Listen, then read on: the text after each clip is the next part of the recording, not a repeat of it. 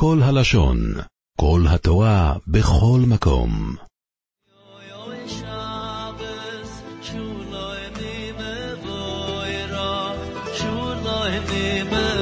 אז מתחילים ללמוד היום, אנחנו מקדישים את השיעור לעילוי נשמוסו של האיש החשוב החי רוכל, בס הרב רב שמן זאב,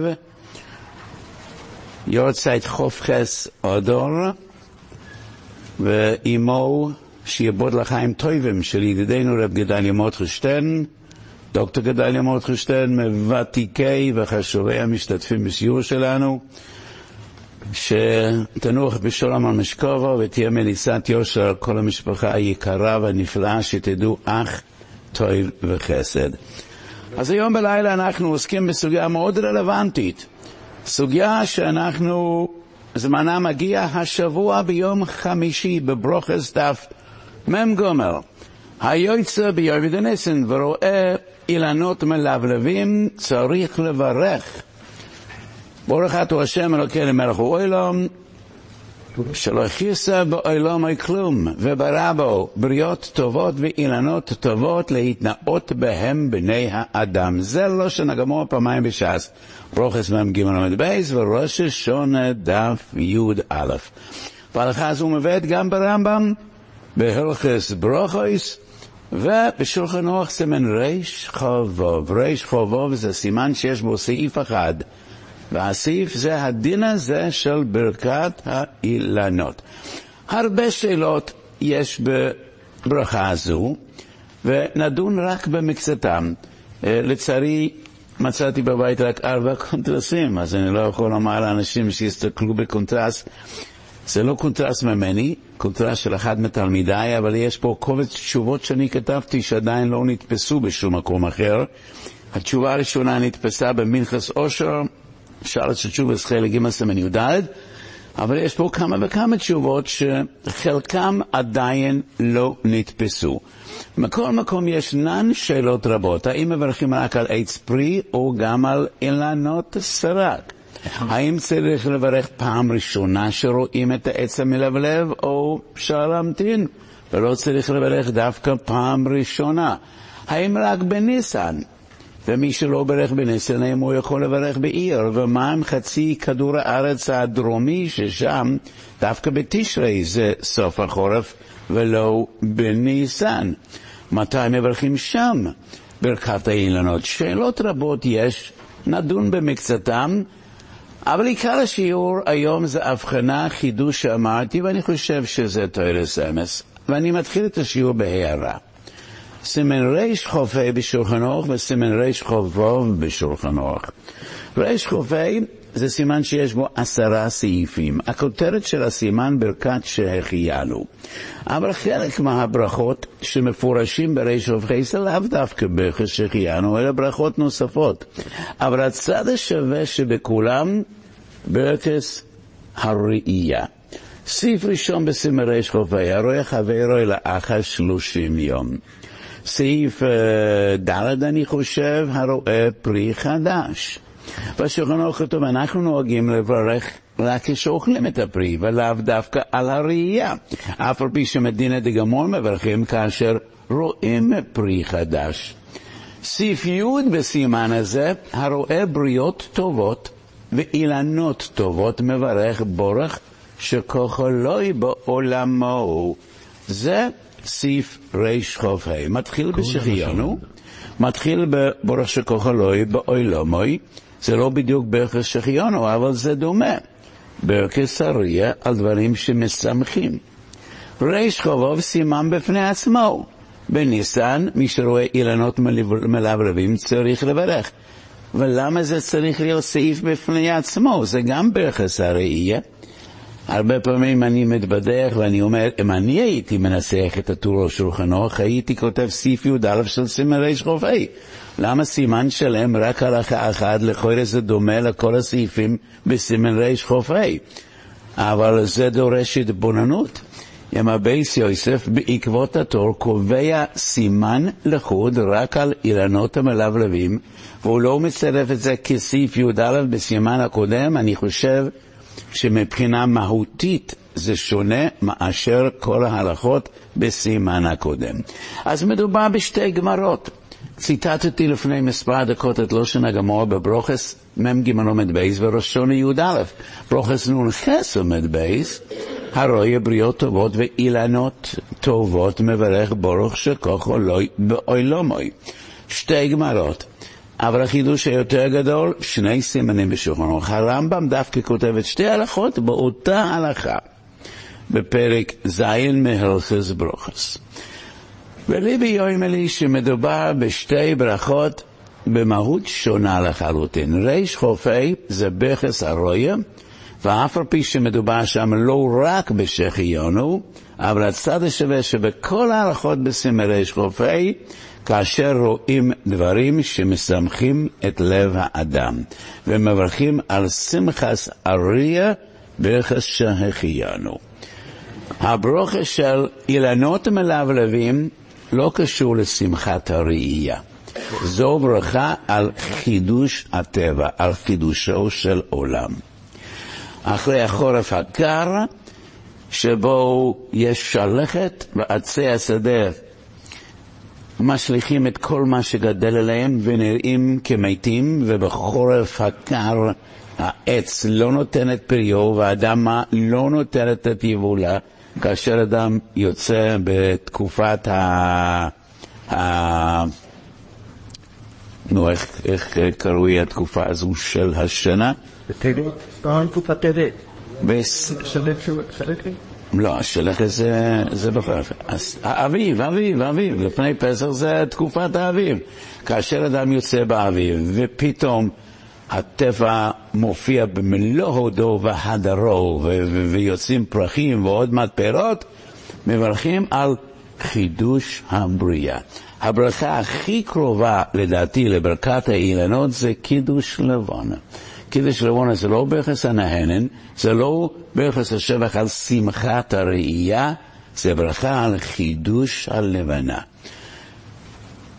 ימי חושך, שום דבר לא מאיר את הלילה, ופתאום הלבנה מתחדשת ונותנת את אורה, אז הלבנה מתחדשת פעם בחודש, והרואי לבוא בחידוש צריך לברך, וכך גם כאשר הטבע ועץ הפרי מתחדשים ונותנים פרי, צריך לברך. ושתי הברכות האלה יש בהן דמיון מסוים.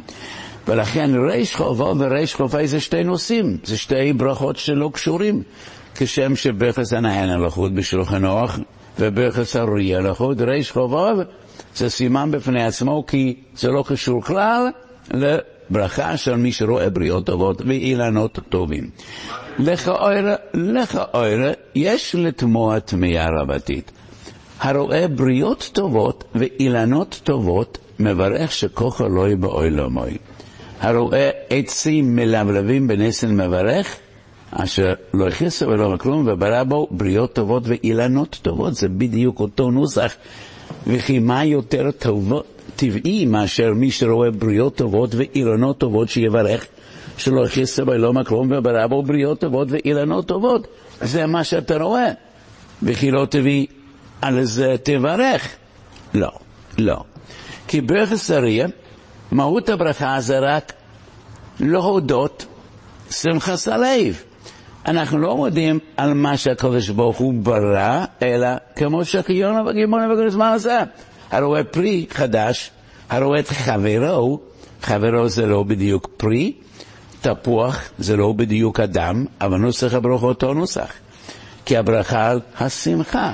ולכן מברכים שחיונה וקימונו, ולכן הרואה בריאות טובות ואילנות טובות, לא מברך על בריאות טובות ואילנות טובות, הוא מברך נוסח הברוכה שרק מבטא שמחת הלב. ברוך שכוח אלוהי באילומוי. מה שאין כן, כשאילנות מלבלבים, מברכים על חידוש הבריאה, ולכן הנוסח הברוכה כאן, שלא חיסר בעולמו דבר, וברא בו בריאות טובות ואילנות טובות, להנות בהם בני האדם. בשולחן ערוך וכל הפויסקים כותבים בסימן רכ"ה, הרואה בריאס טויבס ואילונס טויבס, שלא נהגו בזמננו לברך, לברכה הזו. כך כתוב בשולחן ערוך. שולחן ערוך לא כותב למה לא נהגו לברך. הבייס יוסף בבדק הבייס, סוף סימן ריש חופי כותב, הסיבה שלא נהגו לברך ברכה זו בזמננו, מי שרואה בריאות טובות ואילנות טובות, משום שאנחנו כבר מחכים עד שיברך שהחיינו על הפרי. וזה כבר פוטר את הרואה בריאות טובות ואילנות טובים, ולכן לא נהגו לברך. והדברים טעים מגדולה. רבי יוסף מדמה את זה לברך שהחיינו על עשיית הסוכה, ואנחנו נוהגים לא לברך על עשיית הסוכה, אלא על הישיבה בסוכה. אנחנו לא נוהגים לברך על ראיית הפרי, אלא על אכילת הפרי. אבל מה זה קשור למי שרואה בריאות טובות ואילנות טובות? אילנות טובות ובריאות טובות זה לאו דווקא על הפרי, וגם כשהוא בכלל לא מתכוון לאכול את הפרי, זה לא הפרי שלו. מה זה קשור? שני הדינים האלה לא קשורים זה בזה. שם אותה ברכה שמברכים על הסוכר, אפשר לברך או בשעת עשיית הסוכר או בשעת הישיבה בה. המשנה ברורה, בשער ציון קוטן ל"ג סמרי חופי, מדייק מלושן הרמב"ם. הרמב"ם כשהוא מביא את הדין הזה הרואה בריאות טובות ואילנות טובות, הרמב"ם כותב בריאות טובות מתוקנות ביותר. ומדייק השער ציון זה צריך להיות משהו פנטסטי, משהו יוצא מגדר הרגיל, ורק אז מברכים. מי שרואה את חברו לאחר שלושים יום, כתוב בראשונים, זה רק חבר שמאוד שמחים לראות אותו. העולם שלנו הוא עולם נפלא. כל יום אתה יוצא מהבית, אתה רואה בריאות טובות ואילנות טובות, אתה רואה עולם מופלא. ולא מברכים כל חמש דקות על כל דבר שרואים, ולכן משמע מדברי רמב"ם זה צריך להיות משהו מאוד מיוחד. כותב שער ציון, אין לנו גבול, אין לנו גדר. על מה כן ועל מה לא. מה זה דבר יפה ביותר, ולכן לא נהגו לברך כלל. אז למה ברכת האילנות כן נהגו לברך? ואני אומר, ברכת אלונס צריך לברך על כל אילן שהוא. אז מנחסו של שעה של תשובס, חלק ג' סמנטרס וו, והתשובה הזו נתפסה גם בקונטרס הזה. נשאלתי האם לברך על עץ פסיפלורה. פסיפלורה הוא בוידר פריווייט, אבל העץ כמו שיח קטן, כמו שיח שנותן אוכמניות. זה לא מדובר בעץ גדול, האם מברכים את הברכה ברכת האילנות? וכתבתי שכן. רגילים אנחנו לעצי פרי, עצי פרי בדרך כלל הם לא כמו הסקוויה בקליפורניה שהוא גבוה 100 מטר, אבל עצים יפים. אין מראה יפה כמו עץ מלא פרי, אבל על שיח קטן אפשר לברך, ואני אומר שכן, מה זה משנה? מי שיוצא בימי ניסים ורואה אילנות מלבלבים, הם לא צריכים להיות אילנות יפים. כל עץ מלבלב אפשר לברך עליו. כי הברכה הזו זה לא על שמחת הראייה, הברכה הזו על חידוש הבריאה. ולכן לא חשוב איזה עץ, גדול או קטן, יפה או מכוער, זה לא ברכה על שמחת הראייה. ולכן הברכה הזו כן נהגו לברך, אבל הברכה על בריאות טובות ואילנות טובים לא נהגו לברך. אני כתבתי באחת התשובות שלי, למה לא נוהגים לברך הרוי החבר לי אחרי שלושים יום? ואני אומר, אילו ננהג לברך את הברכה הזו, או שנברך ברוך רבתו לו, או שנרבה ריב ומדון ונעבור על מעל בין פני חברו. מה יעשה האדם כששני חברים נכנסו לביתו בזה אחר זה? לא כל כך שמח לראות את ראובן שנכנס ראשון, מאוד שמח לראות את שמעון שנכנס אחריו. על ראובן הוא לא בירך, כי זה לא חבר שהוא מאוד שמח לראות אותו, ועל שמעון הוא כן מברך. אז ישאל אותו ראובן, רק רגע, למה לא בירכת לפני חמש דקות כשאני נכנסתי לבית שלך? מה הוא יאמר? הוא יאמר, ידעתי ששמעון צריך להגיע ורציתי לפתור את שניכם בברכה אחת, זה לא כל כך, לא כל כך מתיישב על הלב. אז הוא יצטרך להגיד, אני אגיד לך את האמת, אני לא כל כך שמח לראות אותך, אבל את שמעון אני יותר אוהב. אז פגענו באדם, ואם הוא יברך גם על ראובן, אף על פי שהוא לא כל כך שמח לראות אותו, אז זה ברוך על הבתולה, ולכן, אני אומר, לכן לא נוהגים לברך. וגם כפי שכותב השער ציון לגבי הברכה, ברוך שכוח אלוהי בעלומי, קשה להגדיר בדיוק, אז מה הגבול של מאוד שמח לראות? אין לנו סולם ריכטר של כמה אני שמח לראות את פרוני. שלוש בסולם, תשע בסולם, ואיפה מתחילים לברך? עם שם המלכס, בלי שם המלכס. חמש בסולם ריכטר, שש בסולם ריכטר, ולכן לא נהגו לברך את הברכות האלה שתלויים בשמחת הלב, מה שאין כן ברכת האילנות. אני חושב שלפני כמה חודשים אמרתי כאן שיעור על קידש לבונה. אולי זה היה פרשס בואי, תזכירו, תרעננו את זיכרוני, אמרתי כאן שיעור על קידש לבונה? אני חושב שכן, אולי לא, כי אני כבר לא זוכר מה אני אומר, איפה ומתי. אבל במכס שם יש סימן ארוך על קידש לבונה, והבאתי שם כמה אחרונים שאומרים שאם אתה רוצה לברך קידש לבונה במצוי שבס, אסור לך להסתכל על השמיים באמצע השבוע, כי אם כבר ראית את הלבונה ולא בירכת, אתה לא יכול לברך אחר כך. זה מחלוקת בין הרמו למוגן אברום. לגבי הרואה חברוי, לגבי מי שרואה פרי חדש או אוכל פרי חדש. הרמו פוסק, גם אם הוא לא בירך בפעם הראשונה שהוא רואה, הוא עדיין יכול לברך אחר כך. מורן אברהם חולק, והוא מביא כמה, כמה ראשונים שלא בירכת פעם ראשונה, הפסדת את הברוכה ואתה כבר לא יכול לברך. והמישנברור אומר, מחמירים כמו מורן אברהם, סופק ברוכס לכולם. ולכן על פרי חדש, רק פעם ראשונה שאתה אוכל את זה, אם כבר אכלת את הפרי, אתה לא יכול אחר כך לברך על אכילה שנייה. זה מחלוקת מוגן אברהם ורמו, ואנחנו מחמירים כמוגן אברהם. בקידוש של אמרתי פשיטה שהוא לא צריך לברך מיד כשהוא רואה. ואמרתי הגדרה בקידוש לבונה. ואם אמרתי את השיעור, אין לי ספק שתזכרו כשאני אגיד את ההגדרה, כי ההגדרות מאוד מתיישבות על הלב. בשעה בכס הראייה, הראייה מחייבת לברך. בקידוש לבונה הראייה מאפשרת לברך. החיוב היא לא תולדה של הראייה, הראייה מאפשרת. אדם חייב לברך על הרבונה בחידושו כל חודש. הוא לא יכול לברך אלא אם הוא רואה את קידוש הלבון. ולכן הראייה בקידוש לבונה מאפשרת לברך. כל שעה ברכס הראייה, הראייה מחייבת. הרי המקום שנעשה בו נס. הוא לא חייב ללכת לחפש את המקום שלו. אם הוא רואה, צריך לברך.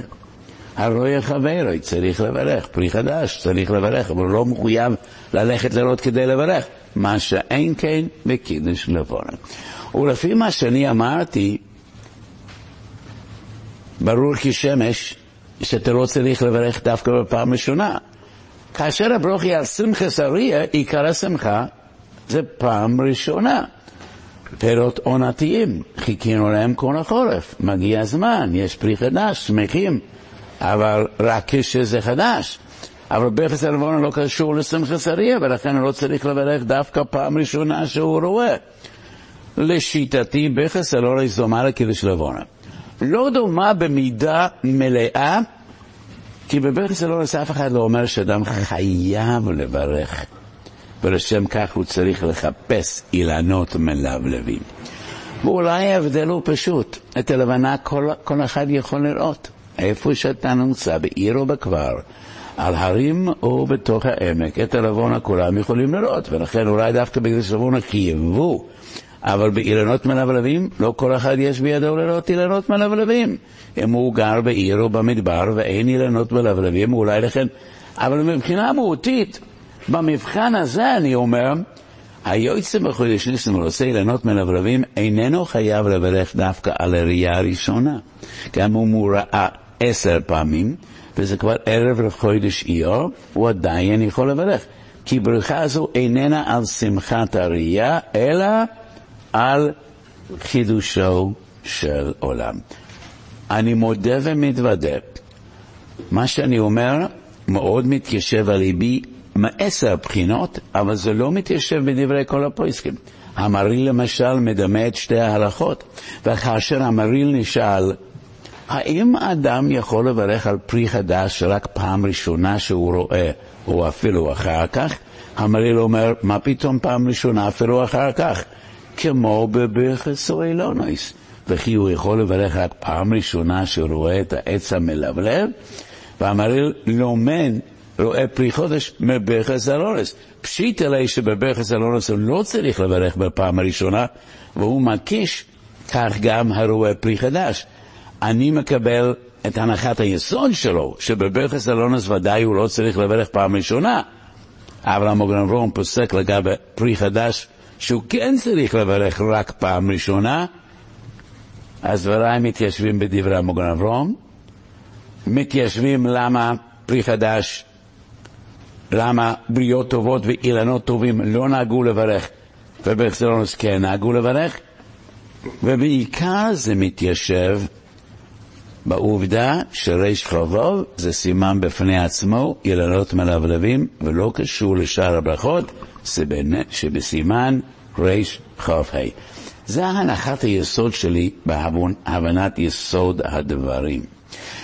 אז אף על פי שבקדש עוון אני אומר, כל אחד מצווה לראות כדי לברך, באילנות ולבלבים אני לא הולך כל כך רחוק, אבל בכל זאת מנהג וואלם, מנהג וואלם שאנחנו מחפשים את העצים המלבלבים. אף אחד לא מחפש על מה לברך ברכס שהחיונו, אבל אנחנו כן יוצאים מי שגר במקום שיש אילנות מלבלבים. אני זוכר, מאז ימי ילדותי, וכשהייתי אברך צעיר, תמיד אני הייתי לוקח את הבנות שלי והולכים לקצה השכונה לבדוק האם העצים מלבלבים. היום ברוך השם יש בחצר שלי עצי פרי, אז אני לא צריך ללכת רחוק.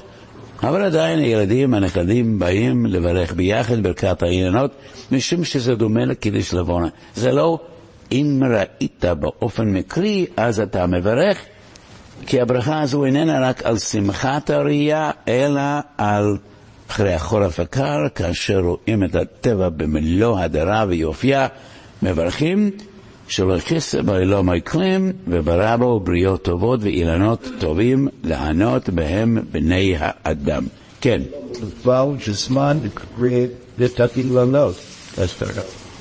אז עוד דבר שמתבאר לפי דרכנו, בריאות טובות, אילנות טובים זה פעם בשלושים יום.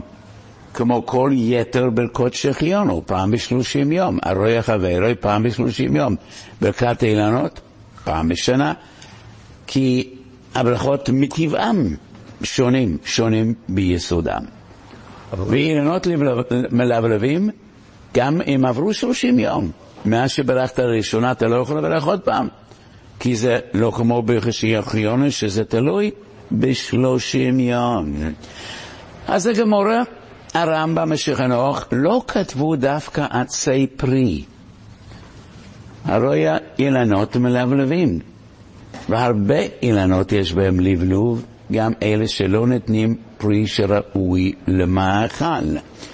מעריך האגס בלוכס קטלס הוא הראשון שאומר דווקא עצי פרי. לא יודע מאיפה הוא לקח את זה. אז עצי פרי חשובים יותר. אני חושב שאילנות מלבלבים בעיקר אילנות שנותנים פרי, אבל יש המון פרי שלא ראוי למאכל, או לא ראוי למאכל אדם. והלבלוב הופך אחר כך להיות פרי. אבל הלוך הסטרס אומר, רק עצי פרי שנותנים פירות.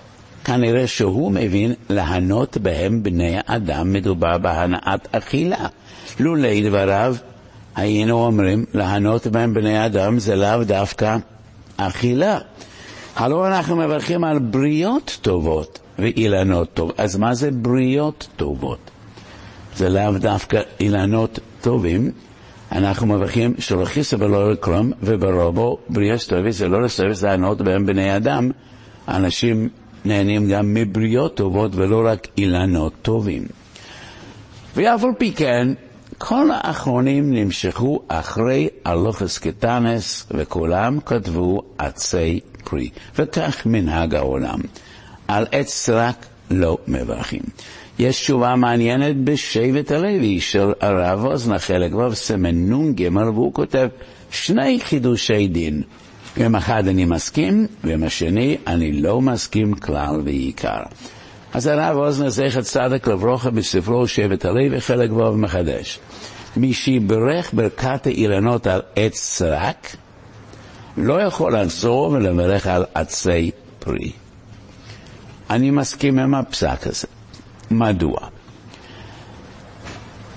הלוכס קטן זה חידוש גדול. זו מנעין לך. בגמורה לא כתוב, ברמב"ם לא כתוב, בשולחן אורך לא כתוב. וכאשר אני אומר שהלכה מסוימת לא כתובה לא ברמב"ם ולא בשולחן אורך, זה לא רק הרמב"ם ושולחן אורך. הרמב"ם כולל את המגד משנה לחם, משנה כסף, משנה שולחן אורך כולל את המוגן אברהם והתז, והטור כולל בסיוסף בכר ופרישה, ואף אחד לא מתנה שצריך להיות דווקא עץ פרי. ולכן דברי הלוכס דלס הם חידוש. יש טעם בדברים, ולכן אני אומר, לא מברכים על עץ רק, אבל מי שכבר בירך על עץ רק, לא יכול לחזור ולברך על עץ פרי. כי זו ברכה, כפי שהסברתי קודם, שלא מברכים פעמיים, גם אם עבר שלושים יום. זו ברכה שמברכים רק פעם אחת בתקופת האביב, כאשר העצים מלבלבים. עוד כותב הרב אוזנה, מי שיברך בלי לראות עץ, גם כן לא יכול לברך כשהוא רואה עץ, רואה עץ, כי לא כתוב שראיית העץ מעכבת בברכה. ואני תמה, בטח ראיית העץ מעכבת בברכה, בבחינה זו זה כמו כל ברך עזריה. מי שבירך קידוש לבונה בלי לראות את הלבונה, לא יכול עוד פעם? ודאי שהוא יכול עוד פעם, זה ברוך לבטולה. מי שחשב על חברו, לא ראה אותו, ובירך שחיינו, כשהוא רואה אותו, לא יברך שחיינו, פשיטה שזה ברוך לבטולה. כל ברך עשרי, אם לא ראית ובירכת, זה ברוך לבטולה. ואם חז"ל אומרים, היוצא בימי ניסן ורואה אילנות מלבלבים מברך, לא צריך להיות כתוב שאם הוא לא רואה, הוא לא יכול לברך. אין לך הנחה פשוטה מזו, וזה ברוך לבטולה מאה אחוז. ולכן ודאי שיחזור לברך, כך נראה לי פשוט וברור. אז האם מברכים רק בחודש ניסן? הראשון שמדבר בשאלה הזו... לא? מה? עיוור ולא יכול לברך?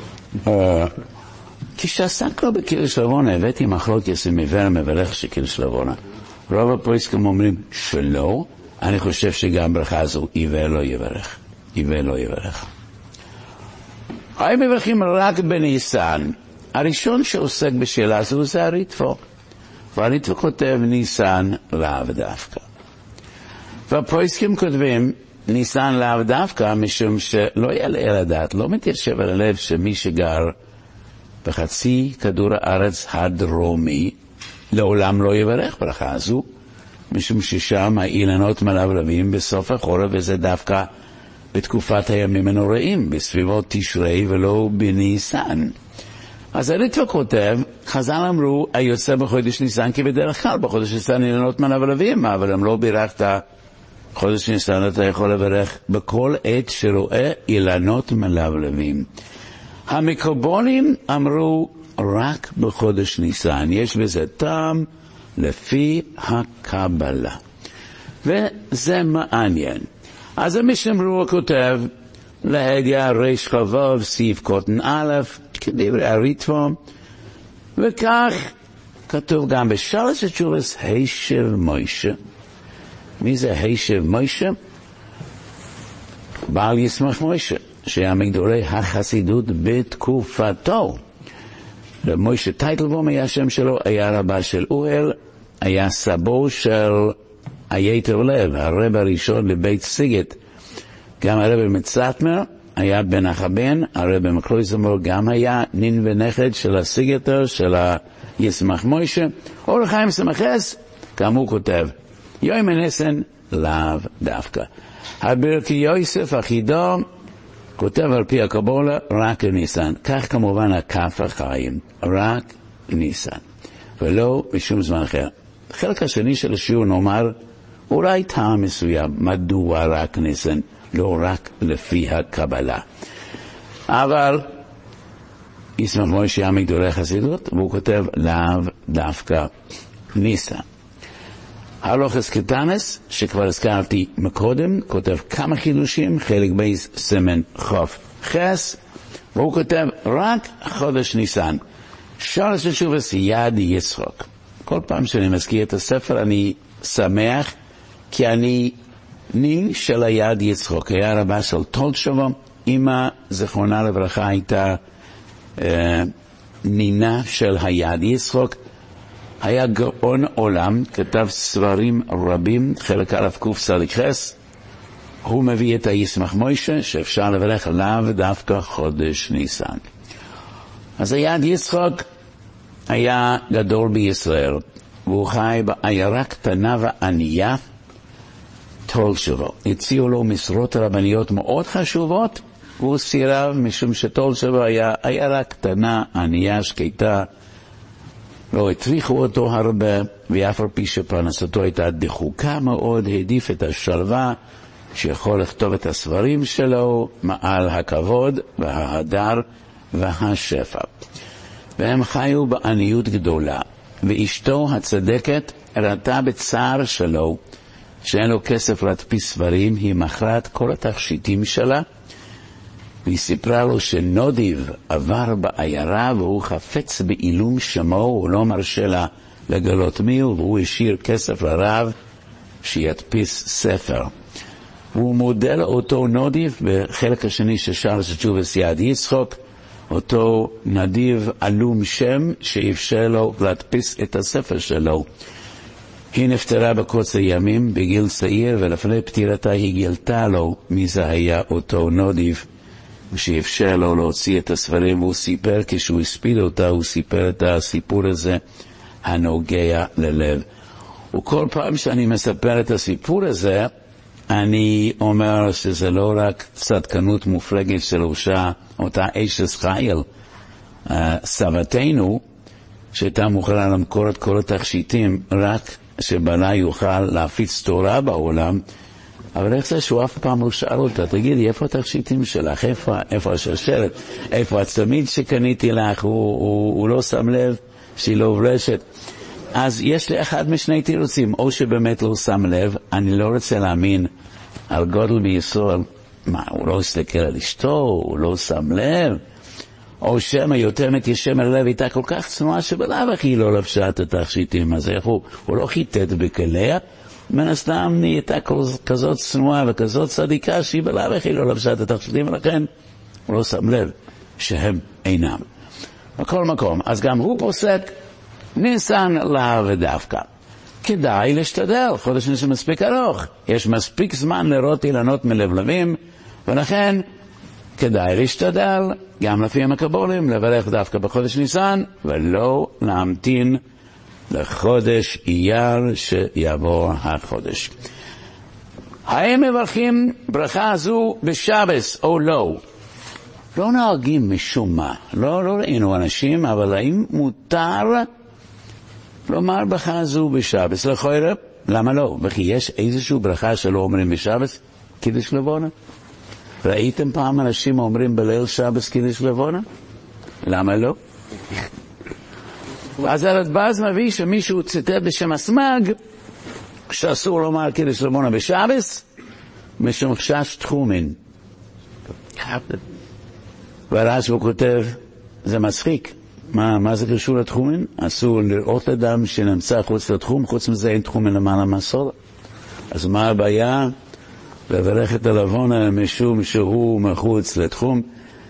ואני חושב שהסיבה הפשוטה שלא אומרים קידוש לבונה בשבס, משום שפעם לא היו כל כך הרבה עירובין, אף אחד לא זכר בעל פה את הנוסח של קידוש לבונה, ולכן אי אפשר היה להוציא סידורים מחוץ לבית הכנסת, ולכן לא נהגו לומר קידוש לבונה בליל שבס. נראה לי שזה טעם מאוד פשוט ומתיישב על הלב.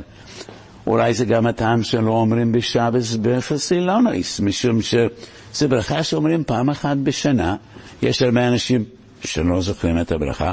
חוץ מזה, הספרדים תיקנו הרבה יהי רוצוינס והרבה תחינות שאומרים לפני ואחרי, כמו בכל מנהג, אשריכם ישראל, כל אחד מוסיף עוד ועוד ועוד, ויש חשש שאנשים יטלטלו בשבס, כי גם אם בלבון אז אה, אפשר לצאת לחצה בייס הכנסת ולא תמיד צריך עירוב, אבל לחפש אילנות מלבלבים אתה צריך בדרך כלל ללכת לקצה השכונה, ומחשש שאנשים יטלטלו סידורים מחוץ לערב, לכן לא נהגו לברך ברכה זו בשבת.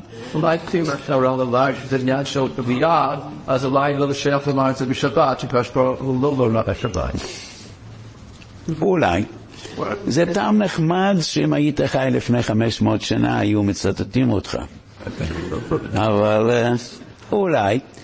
כף החיים, כף החיים אומר שני טעמים למה אין לומר ברכה זו בשבת. קודם כל, מחשש שמייתלוש כדי להריח. טעם שני, משום בוירר, משום שעל ידי הברכה בוררים את הניצוצות של קדושה מ... שני טעמים מעניינים. טעם ראשון הלכתי, טעם שני, בוירר, יש לדון. יש בזה בוירר או לא.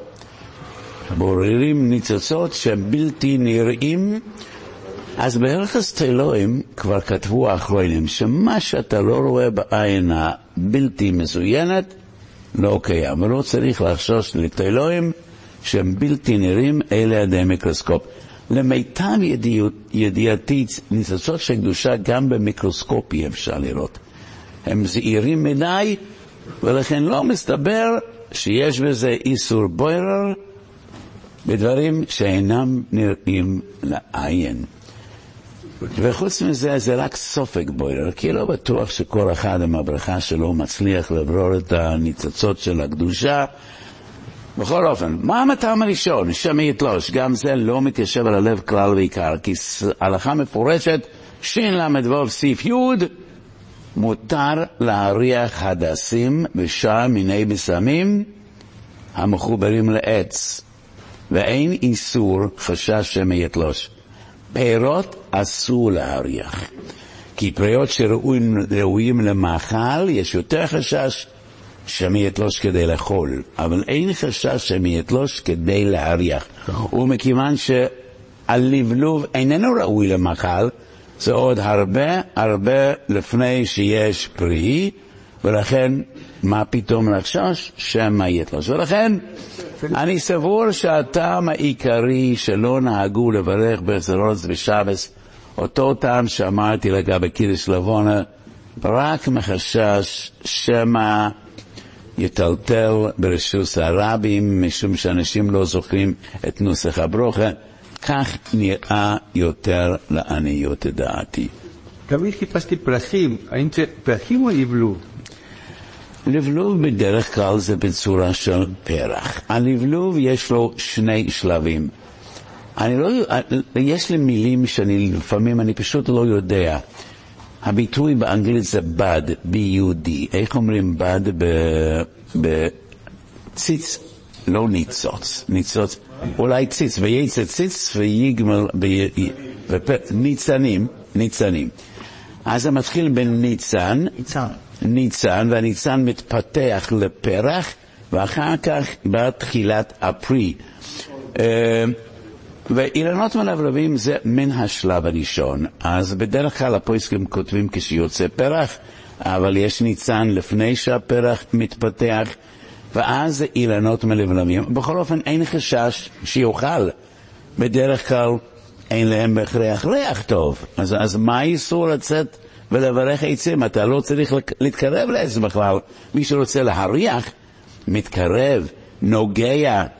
ולכן שני הטעמים של הכף החיים לא מתיישבים על הלב, לא מצד איסור בוירר, וגם לא צריך לחשוש שמי יתלוש. מה פתאום כשאתה מברך מעשר מטר ואין שם לא מה לאכול, ובדרך כלל גם לא מה להריח, מה פתאום לחשוש שמא יתלוש.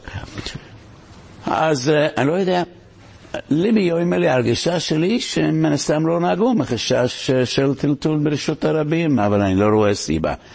שתי דקות נדבר על נוסח הברוכה. אז בהרבה סידורים היום תקנו את הנוסח. האם ראוי רשת הנוסח או לא? אני תמיד מתלבט בזה.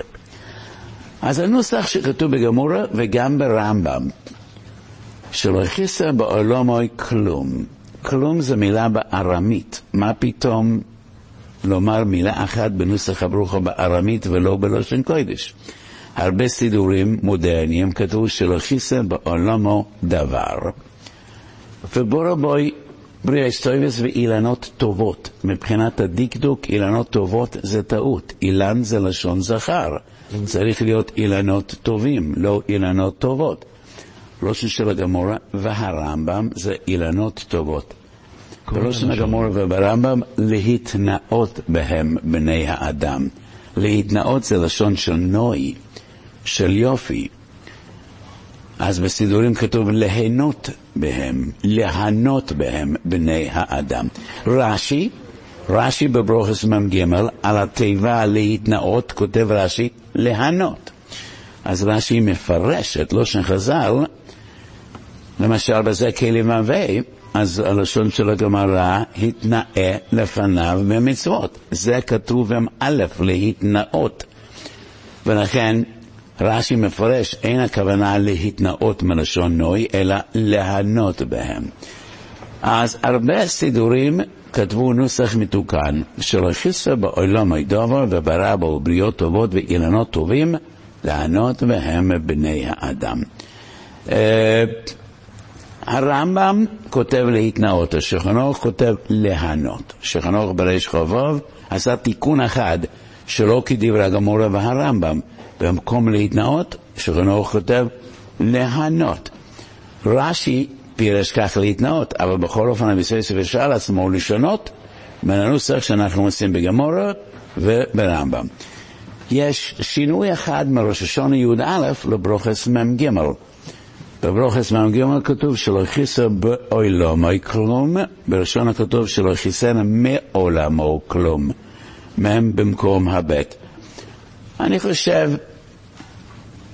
דעובד כמר עובד ודעובד כמר עובד, ואפשר להגיד גם את הנוסח שכל כולו בלושן קודש מתוקן, שלא חיסר בעולמו דבר, וברא בו בריאות טובות ואילנות טובים לענות בהם בני אדם. ומי שיאמר בנוסח שכתוב בשולחנוך, ודאי לא הפסיד, זה הנוסח שנמסר בידינו על ידי השולחן אורך, אף על פי שהוא לא לגמרי נכון לפי הדקדוק. לא תמיד אנחנו מדקדקים בדקדוק. המלך המשפוט גם אין לו פשר בדקדוק נכון. או שהיה צריך להיאמר מלך המשפט, או לא המלך המשפט, ואף על פי כן, כך כתוב בחז"ל, כך כתוב בשרנוך, כך אנחנו אומרים. ולכן מאוד מעניין שבנוסח הברוכה יש תיבה אחת בארמית, לא בלושן קוידש, כאשר כל הברוכה, כמו כל יתר הברכות, כתובים בלשון הקודש, וזה שלא ולא רואה כלום, וכפי שאמרתי, ישנן סידורים שכתבו שלא חסר מעולם הידוע. אז היום עסקנו בהלוך על המייסר, בסוגיה שאנחנו נעסוק בה בימים הקרובים, ויוצאים כדי לראות שני עצי פרי מלבלבים כדי לברך לקדוש ברוך הוא על העולם הנפלא שנתן לנו. אז כמו ברכות רבות, הרמב"ם כותב בפרק א' הלוכה ג', שם הלוכה ד', מלכס ברוכס, כאשר הרמב"ם מגדיר את סוגי הברכות השונים, והרמב"ם כותב שיש שלוש מינים בברכות. ברכות ההנאה, דהיינו ברכות הנהנה, ברכס המצווה, וברכס השבח. אבל הרמב"ם מבליע בלשונו שבברכס השבח יש שלוש תת-כותרות, תת-גדרים. ברכס השבח שאומרים בדרך שבח והוידויה ובקושה. שבח, הוידויה ובקושה, כדי שיזכור את הבורא תומד ולראות ממנו. מניין הרמב"ם לוקח את ההסבר הזה? אני חושב, חז"ל אמרו, חייב אודם לברך מאה ברוכס בכל יום, ומאיזה פסוק למדו חז"ל שאדם צריך לברך מאה ברוכס בכל יום? מו השם אלוקיך שויל מעמך כי אם לירא אויסוי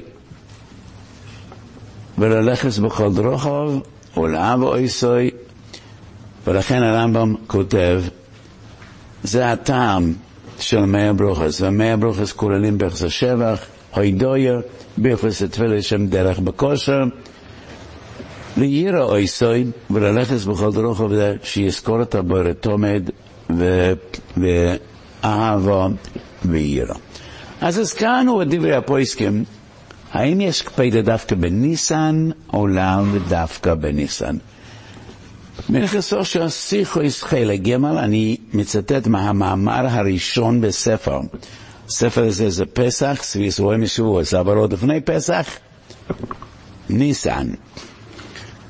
למה דווקא בראש השונה? בראש השונה דף י"א, אומרים חז"ל, בניסן נגאלו, ובניסן עשידן להיגאל.